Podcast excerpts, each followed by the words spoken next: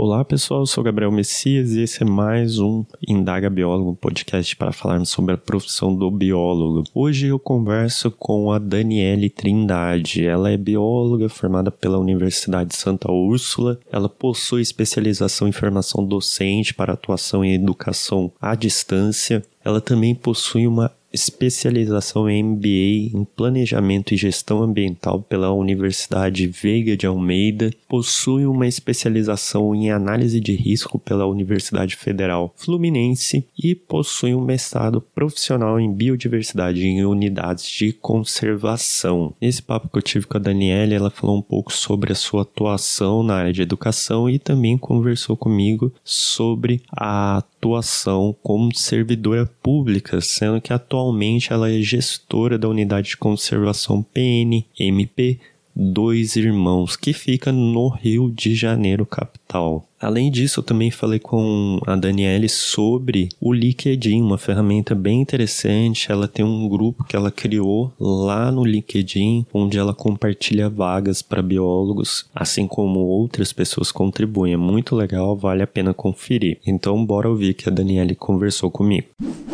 Oi, Daniela. Então, obrigado por ter aceitado o convite aqui no nosso papo. Antes de passar a palavra para você, para você dar um oi pro pessoal, eu quero já te fazer uma pergunta de cara já. É saber por que você escolheu fazer biologia. Uau! Bom, galera, sou Daniele, estou bem feliz e bem contente né, de, com o convite, porque eu gosto muito de passar meu conhecimento. E por que eu escolhi biologia? Uau, essa é a pergunta, né, chave para muitos biólogos. Bom, para falar a verdade, eu escolhi biologia porque eu queria ser professora. Então eu estava na dúvida entre biologia e geografia na época. Eu queria dar aula. Uhum obviamente gostava, né, de toda essa parte ambiental. E aí eu pensei, vou fazer biologia e vou dar aula. Só que tudo mudou, né? Entendi. É, a gente sempre é, acontece isso, né? A gente começa a fazer o curso uhum. com uma ideia, daí de repente lá no nem no, às vezes nem é no meio, já muda totalmente. É, e no meu caso é porque eu já dava aula no caso de informática, então eu amava dar aula. E aí eu escolhi basicamente alguma coisa que eu gostasse e que eu pudesse continuar né, na, na profissão como professora. Entendi. Daniela, eu queria para também começar a nossa conversa falar um pouquinho da sua formação. Diferente de, do que geralmente os biólogos fazem, eu vi que você se formou, né?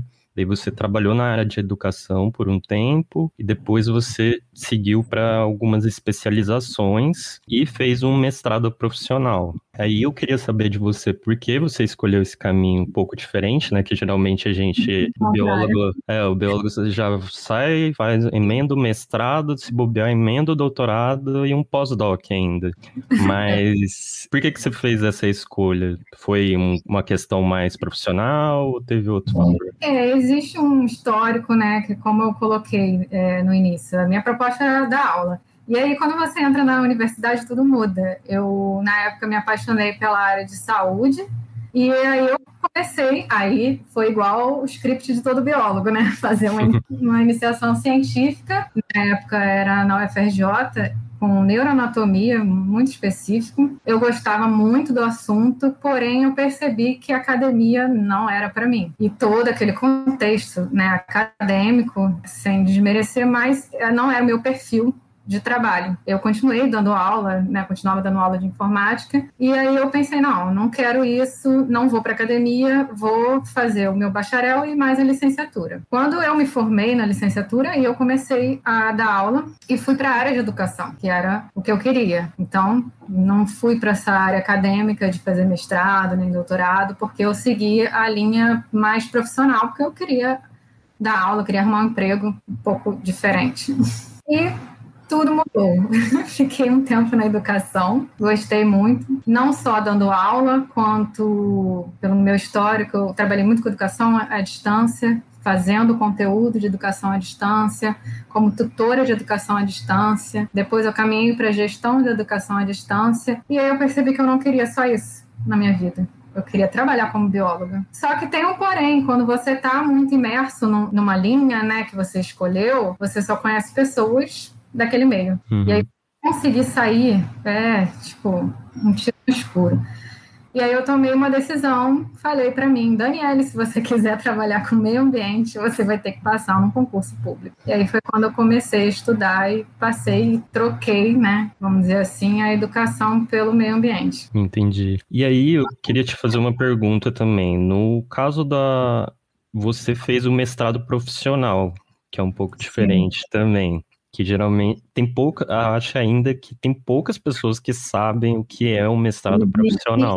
Existe, né, inclusive, né? E aí eu queria que você falasse um pouco sobre o mestrado profissional, qual é a diferença do mestrado uhum. acadêmico comum que geralmente o pessoal faz. Pois é, na verdade a minha escolha é, para fazer tanto as minhas especializações quanto mestrado foi tudo depois que eu entrei né, na prefeitura, quando uma especialização até comecei um pouco antes, mas eu já sabia que eu tinha entrado, né? Então, foi uma escolha. E como eu fazia concurso tanto para a área de saúde quanto meio ambiente, fazia concurso para biólogo. Então, eu que esperar para não escolher um, um, algum mestrado, alguma especialização que não fosse né, exatamente da área que eu entrasse no concurso. E aí, à medida que eu entrei no meio ambiente, falei, não, agora vou me especializar em meio ambiente. Eu escolhi o mestrado profissional, já estava atuando já há um tempo na prefeitura, e eu fiquei com muito medo, na verdade, de fazer mestrado acadêmico e sair completamente daquilo que a gente trabalhava, porque dependendo do mestrado acadêmico, ele é muito específico, né? É, não tem nada a ver, em muitos casos, com o trabalho do órgão ambiental. Então, eu queria essa certeza no coração foi quando eu descobri o mestrado profissional no Jardim Botânico, ele é bem recente, ele não tem muitos anos, e ainda em unidade de conservação, que é uma área que eu gosto muito, e aí eu poderia desenvolver um projeto que seria mais técnico e não acadêmico. A grande diferença para o mestrado, do mestrado profissional para o acadêmico, primeiro são as disciplinas, né?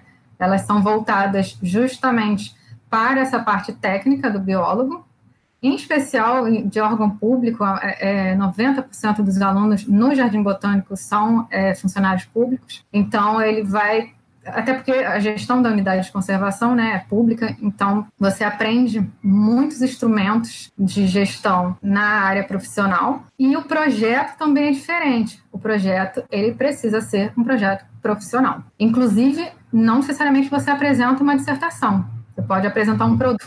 Isso é bem diferente.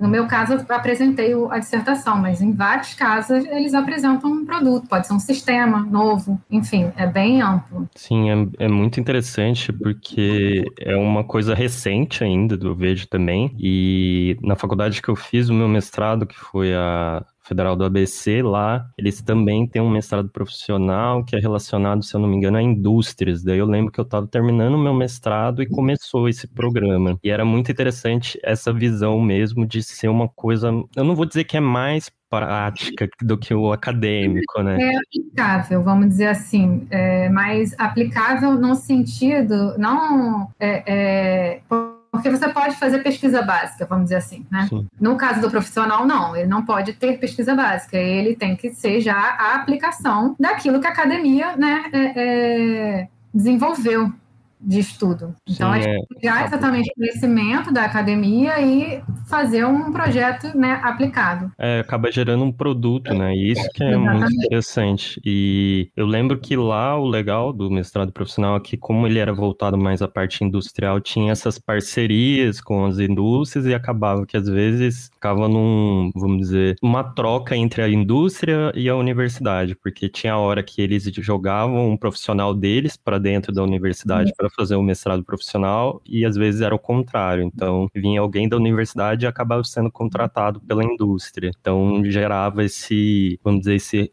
essa retroalimentação de ambas as partes, que é muito interessante também, né? Facilita, né, no processo.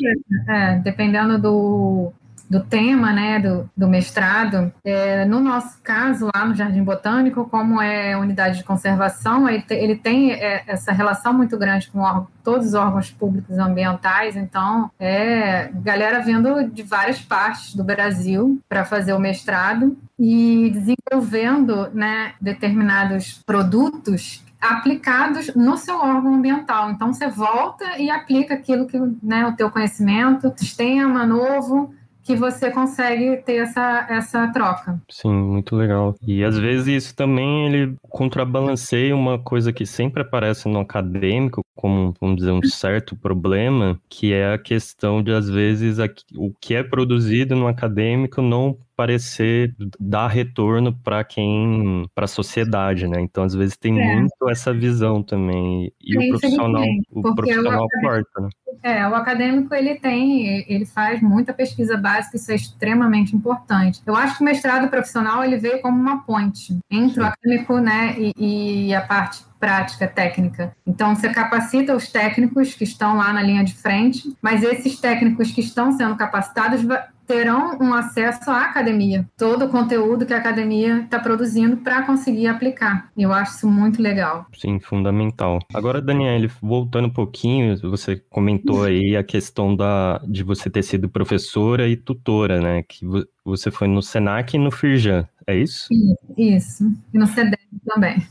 Ah, joia. Aí eu queria um pouquinho que você me explicasse um pouco a diferença, né, do, das funções que você fez e também como que você fez para se inserir nesse meio da educação. É, a educação para mim eu sempre fui apaixonada. Eu, inclusive eu continuo dizendo que eu sou professora eterna, apesar de não estar atuando, né, é, apenas quando eu faço alguns cursos e tal, mas em nenhuma escola ou universidade, mas pretendo. Como que eu iniciei? No final da minha graduação, quando eu dei aquele surto de não quero academia, eu procurei outro estágio meio loucura, porque faltavam seis meses, se eu não me engano, para me formar. E aí foi quando eu comecei um estágio no CEDERJ, com educação à distância. O CEDERJ é o Centro de Educação à Distância do Estado do Rio de Janeiro. E eu dei muita sorte, porque no final do, do, do meu estágio começou a ter contratos temporários. Então, assim que eu me formei, eu entrei no contrato teve um edital de tipo de concurso para contrato temporário. E aí eu fiz a seleção, passei, então aí continuei, né, no CEDERJ lá. E dentro do CEDERJ eu além de eu trabalhar tanto com a questão de conteúdo, quanto alguns projetos que tinham lá específicos, eu também atuava como tutora à distância de uma disciplina da educação da biologia, uma disciplina de tecnologia aplicada à educação, da, de ciências. Qual é a diferença? Cara, educação à distância é um mundo, essa é a verdade.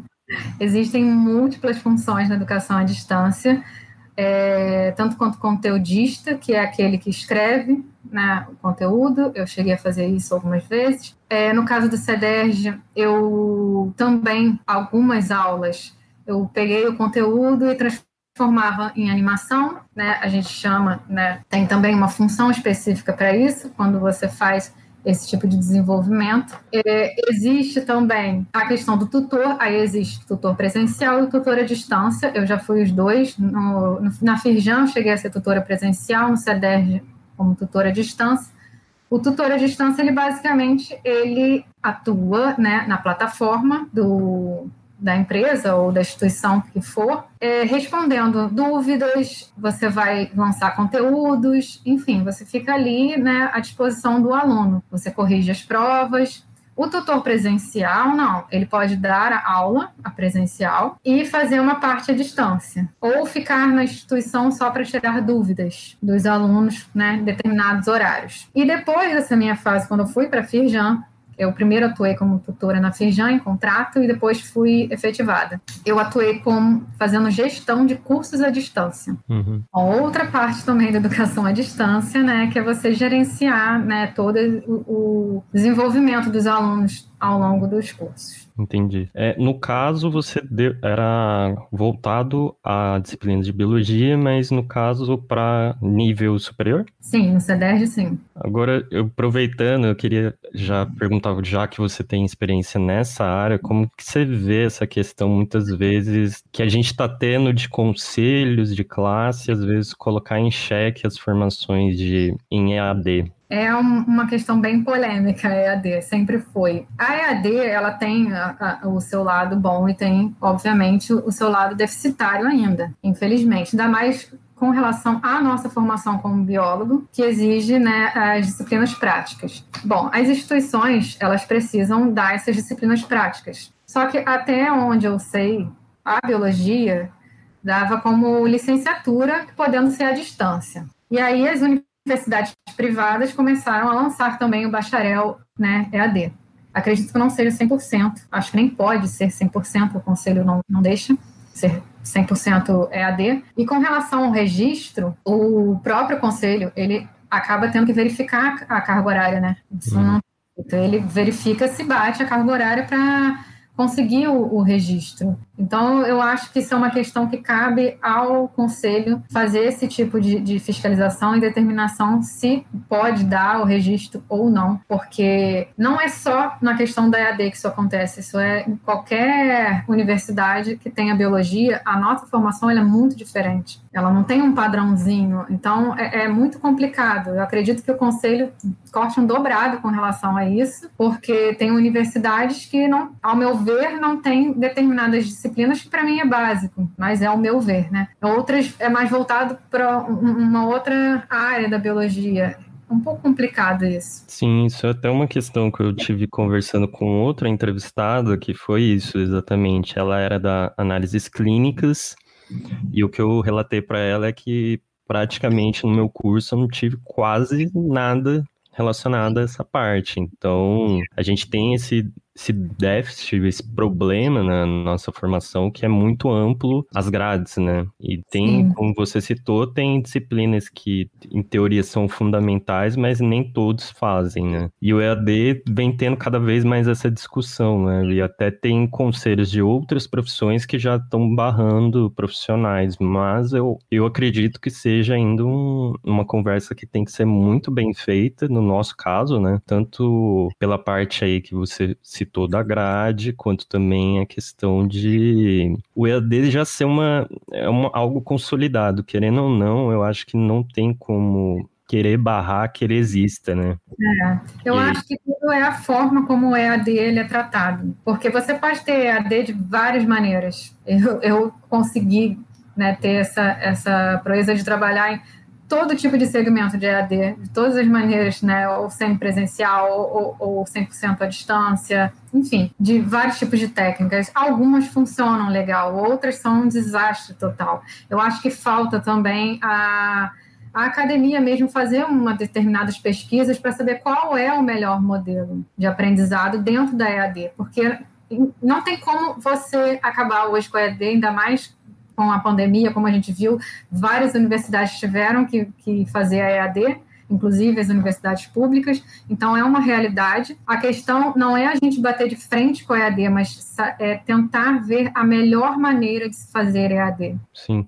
Tem que, eu acho que tem que ter esse diálogo mesmo, porque senão a gente também vai estar tá meio que cerceando a possibilidade de muitas pessoas estudarem, né? Querendo ou não, o EAD é um, é um abre muitas possibilidades para muita gente. É, o que eu achava o que mais brilhava nos meus olhos com relação ao EAD, desde que eu escolhi na época estudar e trabalhar com EAD era exatamente isso. Era a possibilidade de alguém que mora muito longe, que não tem acesso às universidades, porque a gente sabe que a maioria das universidades estão é, alocadas em centros urbanos, nas grandes cidades, e muita gente perde a possibilidade de fazer uma universidade. Sim. E lembrar que a biologia, ela existe a licenciatura, então a gente tem uma demanda de formação de professores para atender as escolas de interior. Uhum. Daniela, agora vamos falar um pouquinho, vamos dizer, da segunda parte da sua carreira profissional aí, que é... que é no setor público na Prefeitura do Rio. Eu queria saber primeiro de você como que foi essa transição de começar a trabalhar no setor público, especificamente na prefeitura, né? Eu vi que você trabalhou já na parte de licenciamento e tanto na parte de, com unidades de conservação. Então eu queria saber como foi assim o comecinho de se adaptar a todo esse cenário. Bom, a adaptação até que não foi tão, tão brusca, porque como eu trabalhava na Firjan, é, eles têm um sistema bem parecido com a prefeitura, confesso, bem é, muita estrutura, aquela estrutura é, com uma certa burocracia, enfim, é, é, um modelo bem parecido com órgãos públicos, essa é a verdade. Diferente de empresas, né, que você tem uma flexibilidade maior em muitas coisas. Então, eu confesso que não foi um baque muito grande quando eu entrei, então essa coisa burocrática não me foi tão forte. Óbvio que aumentou, né? Então, para mim, hoje, é, o maior problema de qualquer órgão público é a burocracia. Duas coisas, né? A burocracia e sistemas, que são sempre muito defasados. Uhum empresas estão lá na frente com o sistema, a gente ainda está no papelzinho, a gente ainda está com sistemas arcaicos, enfim, isso é realmente um atraso. E para mim, como eu não tinha trabalhado ainda com o meio ambiente, estava estudando, então assim, era aquela coisa igual o estagiário que começa seu estágio tem tudo só na teoria, era isso porque eu estudava pra caramba, né, pra, até para entrar no concurso, então toda a parte de legislação ambiental, enfim, estava tudo na ponta da língua. Eu só não sabia como exatamente eu ia executar. Mas foi bem legal, eu que escolhi na época ir para o licenciamento, me foi perguntado, então era uma coisa que eu queria. E foi assim, ao longo do tempo, eu aprendendo na prática, porque realmente não tem muitos funcionários né, em órgãos públicos, infelizmente. É diferente de uma empresa que você tem aquele tempo né, de que você tem capacitações e tal. Enfim, infelizmente a gente tem poucas mas temos algumas, não, não vou dizer que não tem nenhuma, porque a gente ainda consegue fazer algumas coisas, alguns cursos, enfim. A própria mestrado eu fiz enquanto estava já sendo servidora, e é, é, é dado a você a possibilidade de estudar, entendeu? Não te negam, você tem, consegue licença, enfim. Quanto a isso, né, é, é, a gente não tem do que reclamar, realmente é dada essa possibilidade de estudo, até porque, como você, como funcionário, você vai devolver para a própria instituição os seus estudos. E aí, ao longo do licenciamento, né,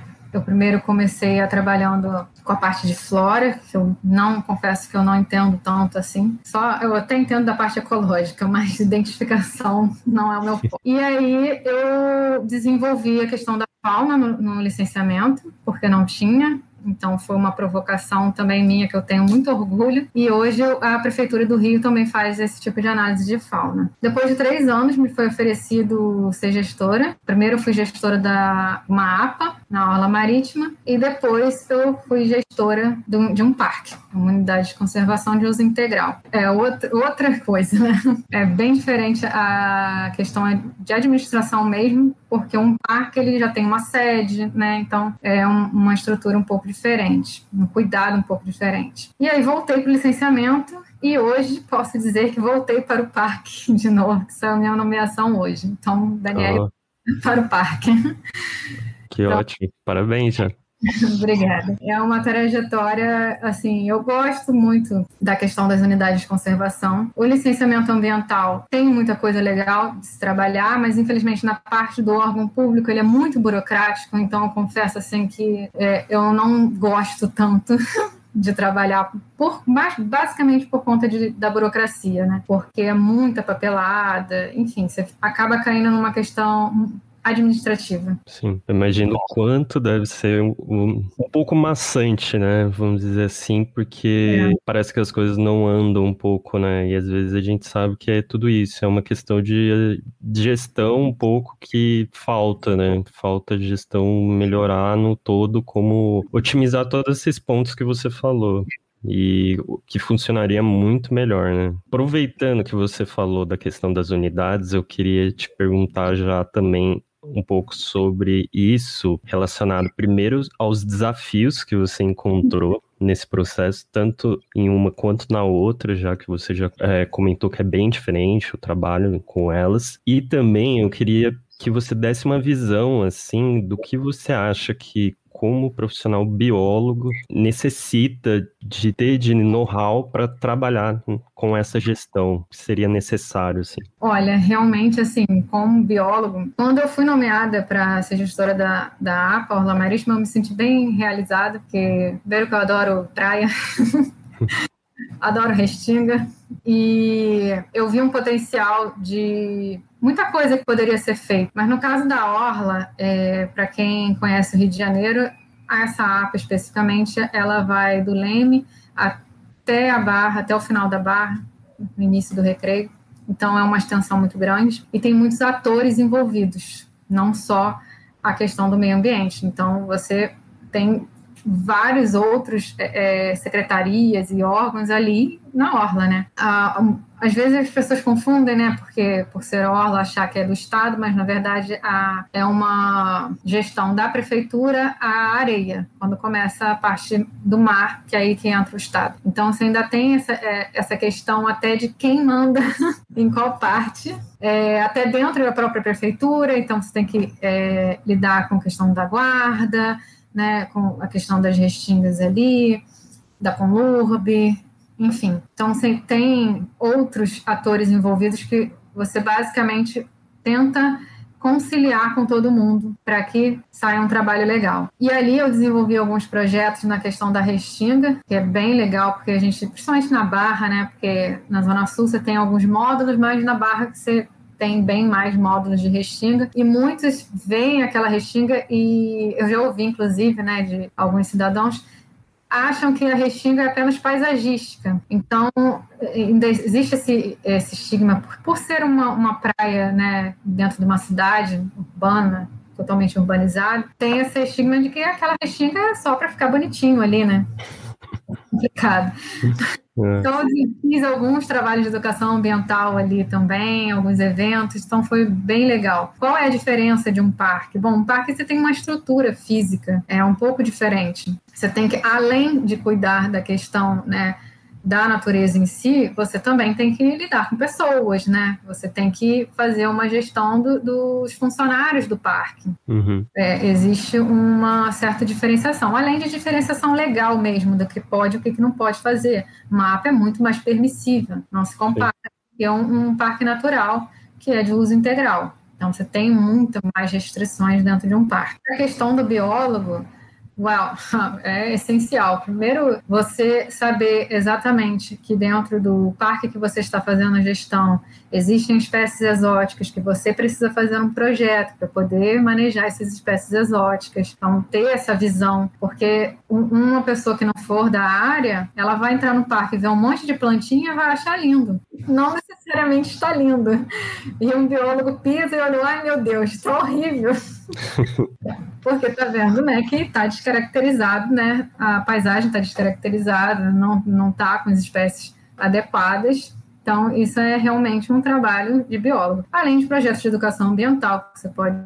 Bom, é basicamente o parque, ele tem uma estrutura maior, então ainda tem um, um instrumento é, chamado plano de manejo, que existem vários itens que você precisa cumprir, enfim, é um, uma, é uma coisa muito mais complexa do que uma. Uma questão que eu queria te perguntar é referente a isso também. Você falou da questão de gestão de pessoas. Sim. Só para a gente ter uma ideia, no parque, quantas pessoas eram, vamos dizer, subordinadas a você e você tinha que gerir essas pessoas? Olha, deixa eu contar. Bom, se não me engano, quatro garis, jardineiros, ah, se não me engano, umas 25 homens. 25 homens. Esse já é um grande problema também. E você encontrava problema nisso? Sim, existe também uma questão de você lidar né, com pessoas. Isso, é, já é, isso em si já é difícil. Tem que ter um pouco de paciência para explicar o que, que pode, o que, que não pode fazer, o que, que é legal. Um exemplo né, que me aconteceu foi que os garis, né, toda vez que varriam né, uma parte do parque, eles pegavam as folhas e jogavam na mata, achando que estavam fazendo uma coisa muito legal, porque é matéria orgânica, enfim, né? E aí foi eu explicar dez vezes que não pode, que eles precisam recolher aquelas folhas porque eles estavam abafando as mudas que a gente planta, né? Então não estava acontecendo nada. Foi um pouco difícil no início, até porque dá trabalho, né? Pegar as folhas e, e colocar na caçamba, mas no final das contas eu consegui. Então essa paciência de lidar com pessoas e tal, e até de explicar, porque é, é a questão até de ignorância mesmo, no sentido de não saber determinadas coisas. E lidar com pessoas, né, é complicado sempre. Sim, acho que, que, independente se é setor público ou privado, sempre tem que ter essa questão de saber lidar com as pessoas, né? E, e é uma coisa que você vai aprendendo na prática mesmo. É, é, esse foi realmente para mim o maior desafio, porque eu, eu nunca tinha sido chefe, o máximo de funcionário, vamos dizer assim, que eu tinha era estagiário. E aí você ser chefe ainda tem aquele estigma, né? Então é, é, eu sempre quis quebrar isso e deixava a porta aberta para poder ter uma, um acesso né, possível a mim, para não ficar naquele pedestal de gestor. Eu definitivamente não gosto disso. E aí ter esse diálogo com o jardineiro, né, com, com o gari, guarda, enfim, são vários atores ali envolvidos. E todos são extremamente importantes. Só uma curiosidade. É muita, muito pepino para resolver? Nossa, demais. Muito mesmo. Tem hora que eu queria chorar. Imagina, imagina. No Rio de Janeiro ainda tem um agravante que a gente é, tem a pressão das comunidades, né? Então você ainda tem outro ator envolvido aí, que é ter esse diálogo com a comunidade do entorno. Então tem que ter um jogo de cintura muito grande. Nossa, imagina o desafio que deve ser. É, porque eu imagino que seja bem diferente essa questão das unidades de conservação é, que são inseridas numa cidade você tem uma pressão é, é, urbana muito grande e as unidades de conservação mais afastadas, né, mais rurais, vamos dizer assim. Então, é, é, completamente diferente e é muito engraçado que no mestrado eu tive essa troca muito grande, porque tinham gestores de outras áreas do Brasil e, assim, é, é muito doido, porque cada um tinha seus problemas e diferia muito, né, o, o problema de cada um.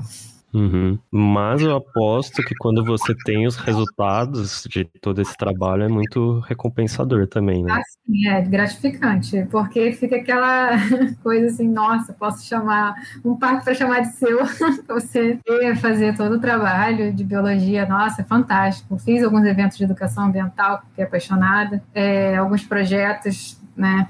Enfim, foi, eu não fazia também só projetos para o parque na qual eu era gestora, eu também fazia projetos para os outros parques. Então, tem um projeto, por exemplo, que eu tenho um carinho muito grande, que é com monitoramento de jacarés no Bosque da Barra, que eu sou apaixonada, e gostaria muito que esse projeto também fosse para outros parques, para a gente conseguir monitorar os jacarés, conseguir é, saber como que está a população desses animais, enfim, tem muito trabalho pela frente, assim, o que não me falta são ideias de projeto, gostaria muito de poder executar pelo menos a metade deles.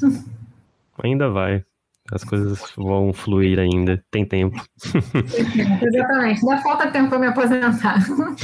É, para a gente fechar esse assunto do setor público, eu queria te perguntar uma coisa relacionada assim, tem muitos profissionais que veem o setor público como uma boa oportunidade para seguir a sua carreira. Né? Aí, já ao longo da nossa conversa, você já falou de alguns desafios que tem de trabalhar no setor público. Mas eu queria também saber de você alguns benefícios que você enxerga trabalhando no setor público. E eu queria saber também o que, que você acha e vê que o biólogo precisa talvez se capacitar para trabalhar no setor público? Bom, eu sou uma completa apaixonada pelo setor público, eu tenho que admitir isso. E digo isso é, de coração, porque eu acho que a gente tem uma capacidade tanto técnica, né, quanto de poder fazer, sabe? Essa coisa do poder fazer muito grande. Então, o que eu adoro no serviço público é poder pôr em prática alguma ideia, algum projeto. Isso é possível. Então, quando eu vi que eu consegui, por exemplo, é, fazer toda uma movimentação de mudar né, alguns tipos de análise, né, como foi a questão da fauna no licenciamento, publicar uma portaria. Então, assim, eu literalmente eu consegui mudar uma estrutura no serviço público, porque às vezes você acha que ah, é totalmente engessado, impossível você fazer alguma coisa. Isso não é verdade. A gente sim consegue fazer algumas coisas, temos autonomia para algumas coisas também, ainda tem essa. E uma outra coisa, bom, vamos para os benefícios. Eu acho que um benefício muito grande é você poder permear em muitas áreas. Então, hoje eu digo que hoje eu estou gestora, amanhã eu posso estar outra coisa. Então, inclusive numa coisa na qual eu vou aprender ainda, entende? Uhum. Essa, é, você poder é, aprender novas coisas, isso é muito legal. Você poder trocar de, de, de setor para uma outra coisa. Eu não pretendo trabalhar eternamente na mesma coisa. Por mais que você possa dizer, ah, Daniel, você vai se capacitar para caramba para trabalhar com unidade de conservação ou com fauna, que são duas, dois assuntos que me interessam muito. Mas daqui a 10 anos pode ser que eu mude de ideia e comece a gostar de uma outra coisa. Sim. O poder ir para essa outra coisa é muito legal. Uhum. Então, eu acho que são um dos melhores pontos positivos. Né? E continuar com meu salário, no caso, né? Sem, sem fazer aquela loucura, meu Deus, estou começando uma nova área. Enfim, obviamente sendo tudo dentro da área da biologia. A segunda coisa, né, é, eu meio que já falei que essa, essa realização do poder fazer. Então, eu tive essa realização, por exemplo, no projeto do jacarés, que eu queria muito, muito, muito fazer esse monitoramento, queria muito saber como estava a população, tudo. E eu meti as caras, estudei, para fazer o projeto, porque muitos biólogos é, ainda têm essa, essa estigma de falar, não, mas você então é especialista né, em jacaré. Não, não sou. Uhum. Não sou. Eu, na verdade, eu estudei, que a gente consegue né, fazer isso, se capacitar. Entrei em contato com muitos pesquisadores para entender como funciona, como faz. Peguei é, é, outros projetos de referência, enfim, meti as caras e, e, fiz o projeto. Ficou perfeito? Não, algumas coisas eu mudaria, mas é isso, você conseguir fazer, meter as caras e botar para frente. Isso é muito legal. Bom, a terceira coisa é salarial, eu tenho a admitir. Porque realmente a remuneração em alguns órgãos públicos, né? Não vou dizer todos, porque eu já vi que alguns são bem esquisitos, mas alguns órgãos públicos são maiores do que a remuneração no mercado. No caso, a prefeitura ela tem sim uma remuneração legal, considerável. Então, isso para mim é uma boa vantagem para o biólogo, você conseguir ter um, um, um salário melhor. Bom, e o que todo mundo fala é a questão de você não ser mandado embora. claro, né, que é a questão do desemprego é muito séria. Ainda eu levei, assim, percebi muito isso ao longo da pandemia, né? Vários colegas meus sendo mandados embora, enfim. A área da biologia ela já não é fácil por si só, então você ter essa certeza que você tem um emprego, isso é bem legal. Você pode perder alguns cargos, obviamente, porque a gente tem cargos, né? Como eu hoje tenho um cargo, mas o teu salário base, né, tá ali pelo menos. Então, essa estabilidade é bem importante para você trabalhar no serviço público te dá isso. Sim, eu vejo também essa questão que você falou de poder mudar de setor como uma coisa que até é estimulante, né, para o profissional. E ah, sim, eu adoro.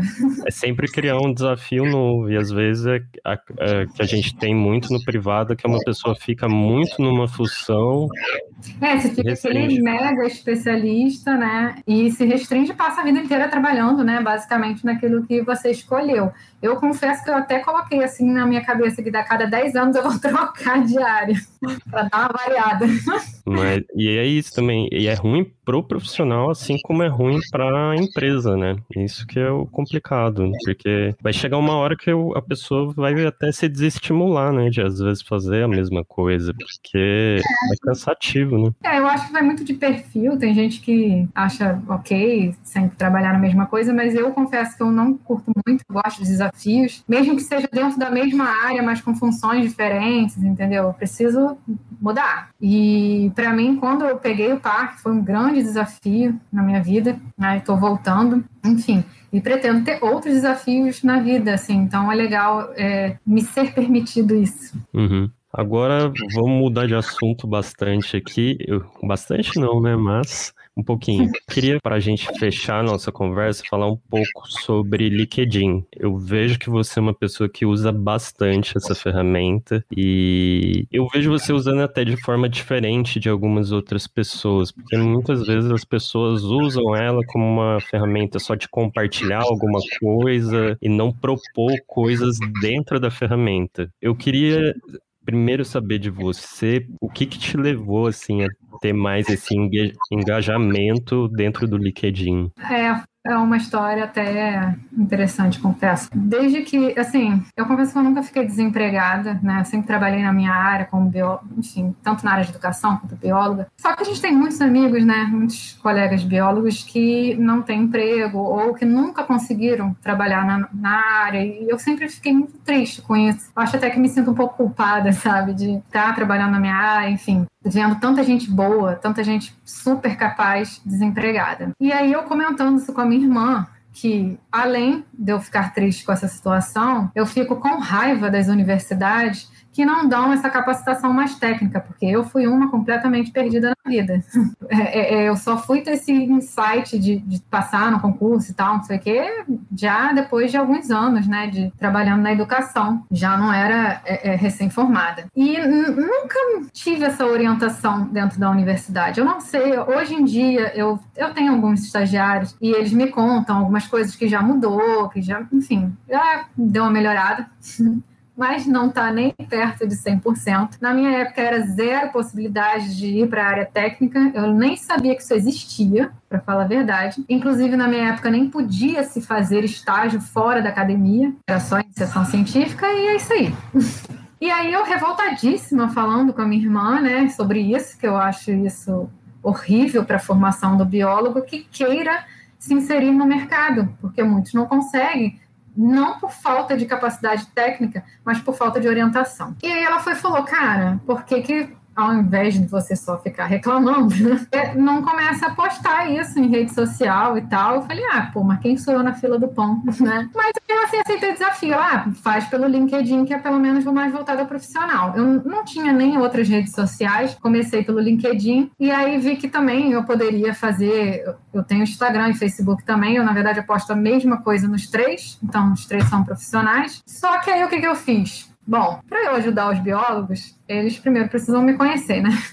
saber quem sou eu. E aí eu comecei a adicionar vários biólogos nas minhas redes. Fui adicionando, adicionando, adicionando pessoas que assim, eu nunca vi na minha vida, confesso. E aí eu comecei a publicar alguns questionamentos que eu tinha sobre essa formação do biólogo. Eu não sei por que cargas d'água, mas as minhas primeiras publicações, principalmente, elas geraram assim um, um, um boom muito grande de compartilhamento, de gente questionando, não sei que. Eu fiquei assim, confesso, impressionada, porque eu não imaginei que ia ter tanta repercussão.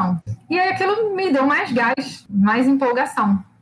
E comecei a cada vez mais incluir mais biólogos, né? E fazer mais postagens com relação a esse, essa minha indignação da nossa profissão. Cheguei a, a. Aí algumas pessoas começaram a falar: ah, por que você não entra para CRB e tal, não sei o quê. Então, cheguei até ser convidada para uma chapa, só que não entrou. Pretendo, seriamente, em tentar de novo porque virou uma coisa assim de cisma minha, porque eu comecei a, a sair da questão teórica para ir para uma questão prática, de tentar de fato ajudar. E aí foi quando eu decidi criar um grupo só para publicar vaga para biólogo dentro do LinkedIn. E também teve uma repercussão bem grande, bem rápida. E aí foi uma coisa até muito legal que aconteceu, porque no início eu todo santo dia eu acordava uma das primeiras coisas que eu fazia era buscar as vagas para os biólogos. Me cadastrei em vários sites de emprego, buscava as vagas para os biólogos e postava no grupo todo santo dia. E foi uma coisa linda porque os próprios é, é,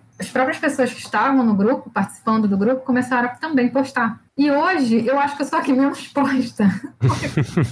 eu, tenho, eu abro o LinkedIn, sei lá, 30 postagens dentro do grupo. Eu, Ai meu Deus, não preciso postar mais nada. E eu acho isso fantástico, lindo, porque eu não fui no, no, no, na bio de ninguém pedir, por favor, poste no grupo.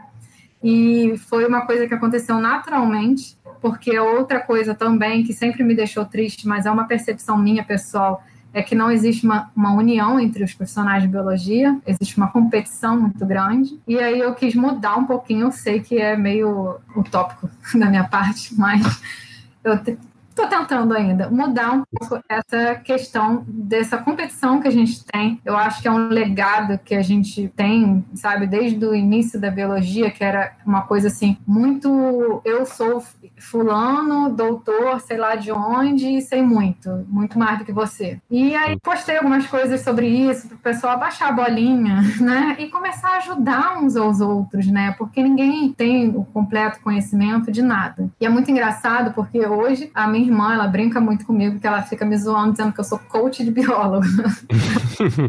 e ninguém, tá?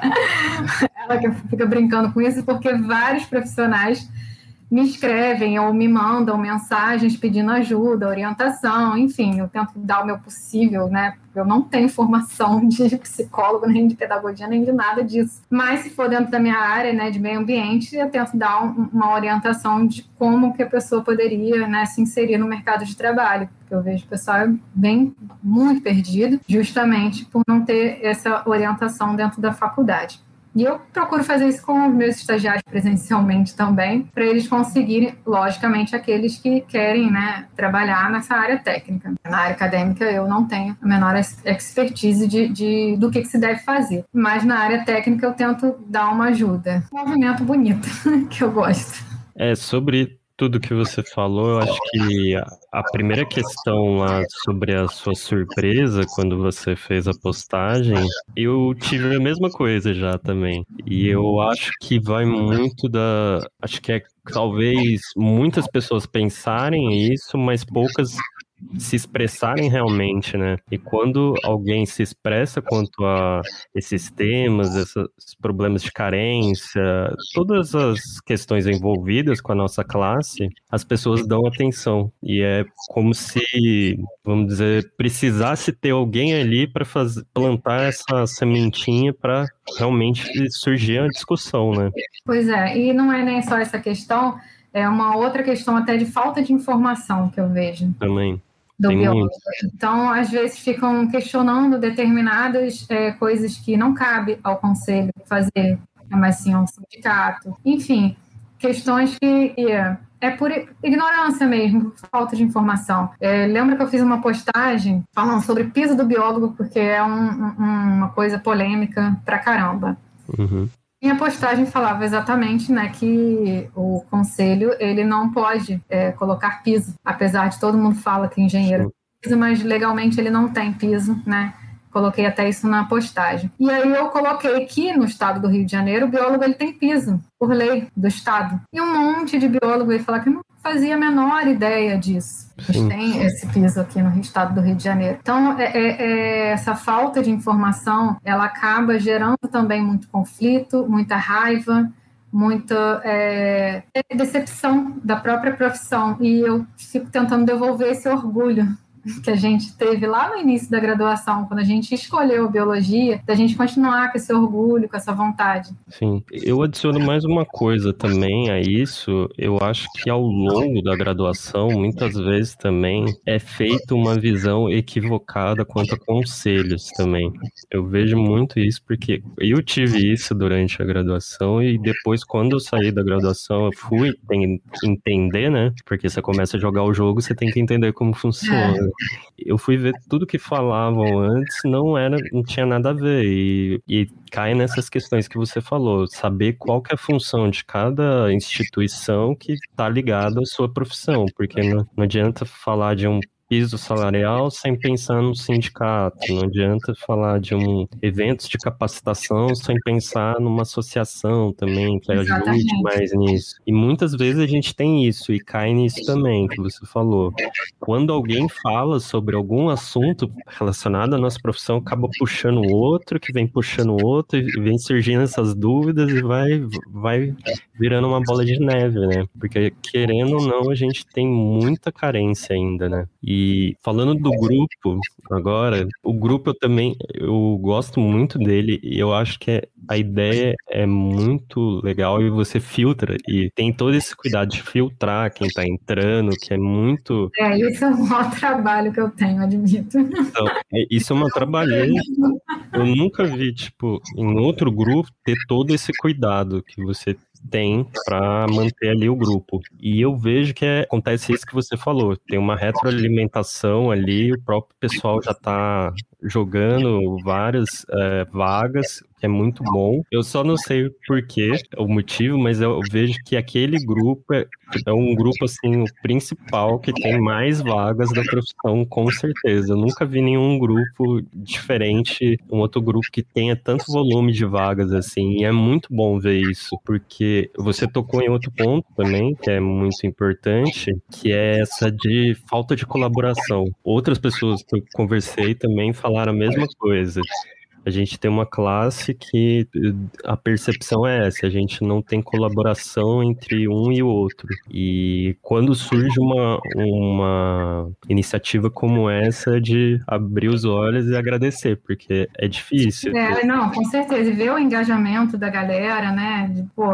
é, é, é fantástico. Você vê, é, é, é uma ajuda, que cada um tá dando um pouco do seu tempo ali talvez esteja procurando vaga para si, mas aquela vaga não, não cabe no seu perfil, vai lá e posta no grupo. Ah, eu ainda tenho cuidado de deletar toda e qualquer postagem que não seja de vaga, isso é um pouco polêmico, porque, enfim, algumas pessoas ficam um pouco estressadas com isso, por eu já tive que banir, inclusive, alguns, algumas pessoas, isso é um pouco chato, mas é outro cuidado que eu tenho, porque eu me coloco no lugar de uma pessoa que está procurando vaga, porque imagina, a pessoa já está desanimada, já está querendo, né, conseguir um emprego, entra aí lá, um site está dizendo que tem vaga para biólogo, aí ele entra, é curso de sei lá o que, é YouTube de sei lá de quem, e vaga mesmo você não tem. Quase não. E isso é muito triste. Então eu fico lá filtrando, excluindo qualquer post que não seja de vaga para poder a pessoa entrar e realmente ser um grupo de vagas. Sim, isso é muito importante. Uma outra coisa que já que você falou que acabou fazendo isso, né, de adicionar vários biólogos e para também movimentar o grupo, é, eu queria saber qual sua visão, assim, que você tem dos biólogos usando essa ferramenta, o LinkedIn. Você vê que eles estão sabendo explorar ou tá meio mais ou menos ainda? Ah, ainda está muito mais ou menos. muito mais ou menos ainda. Assim, o grupo, né, alguns até entram e tal, óbvio, porque entra no sentido de querer a vaga. Mas como eu faço esse filtro de biólogo por biólogo para saber se a pessoa é bióloga, para poder entrar no grupo, eu acabo tendo que entrar no perfil da pessoa. E eu vejo que, sei lá, posso chutar aí que 80% não usa o LinkedIn. Hum. Tipo, às vezes tem zero pessoas é, como amiguinhos, sabe?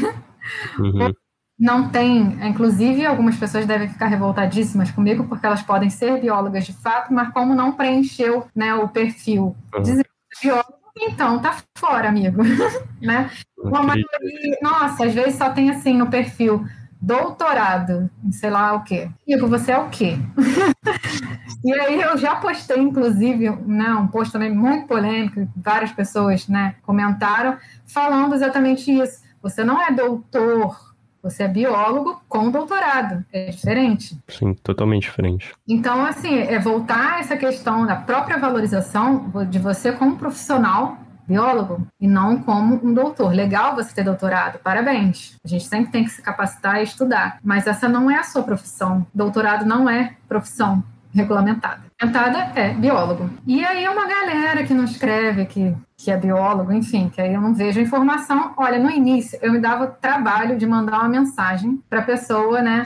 Mas no início, porque eram poucas pessoas e tal. Hoje é tanta gente entrando por dia, que eu falei, ai, desculpa, mas não dá. Não tenho perfil, eu não, não aprovo. Nossa, é, é triste ver isso, porque eu já observei isso também, que você falou do doutorado, e eu acho que cai muito naquela visão acadêmica de tudo ainda, e que ainda é muito atrelado à nossa formação, né?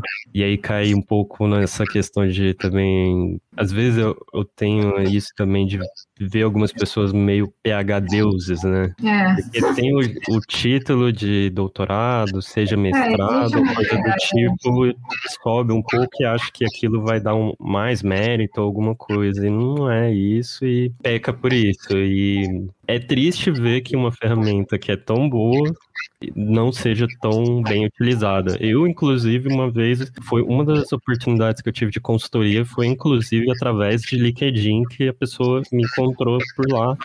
E era a única, acho que eu era eu, mas três pessoas que eram da região que ela precisava. Então, uhum você vê o potencial que a ferramenta tem, né? Mas.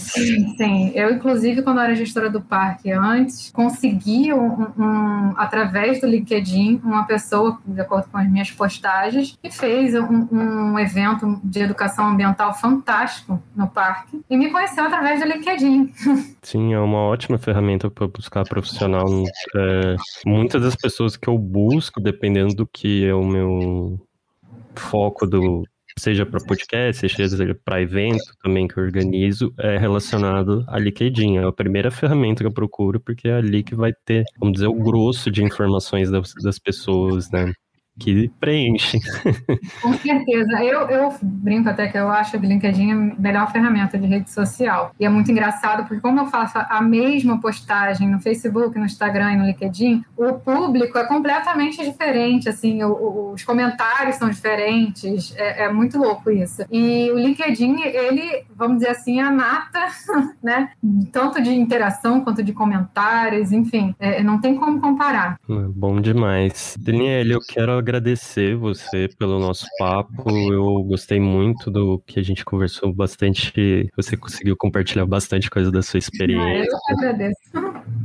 Antes de eu passar a palavra para você se despedir do pessoal, eu queria que você deixasse um recado aí para quem talvez queira seguir uma linha semelhante a que você seguiu, também para os colegas que estão aí um pouco desanimados também com a profissão. É isso, muito obrigado. Bom, agradeço imensamente pelo convite. Como eu falei desde o início, eu adoro compartilhar. Eu criei minhas redes sociais para isso, basicamente, para poder compartilhar um pouco tanto da minha história quanto da possibilidade do biólogo, né, de trabalho. Animar, né, os biólogos, isso é o que eu tento fazer sempre eu volto meia quando eu vejo alguma postagem de algum biólogo triste e tal, eu vou lá, faço questão de comentar para não desistir e tal. Então, o meu grande recado, primeiro para o biólogo, principalmente aqueles que estão se formando ou ainda estão na graduação, é a gente tirar um pouco dessa coisa que o biólogo é aquele profissional apaixonado, né? Então fica aquela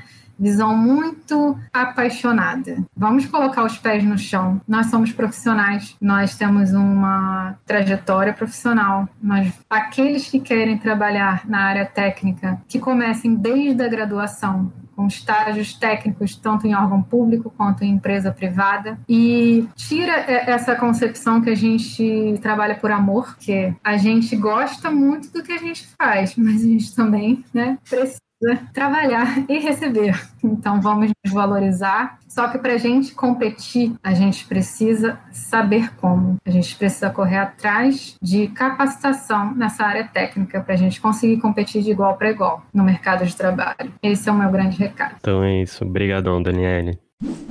Então é isso, pessoal. Espero que vocês tenham gostado aí do episódio com a Daniele. Muito legal, ela é bem acessível também, sempre ajudando aí os profissionais da área e sempre que possível fazendo ações que convertam em coisas boas para nossa profissão. Espero que tenham gostado desses três episódios aí de Dia do Biólogo, uma comemoração especial. Já deixo meu parabéns para os outros profissionais aí biólogos e um abraço e até mais.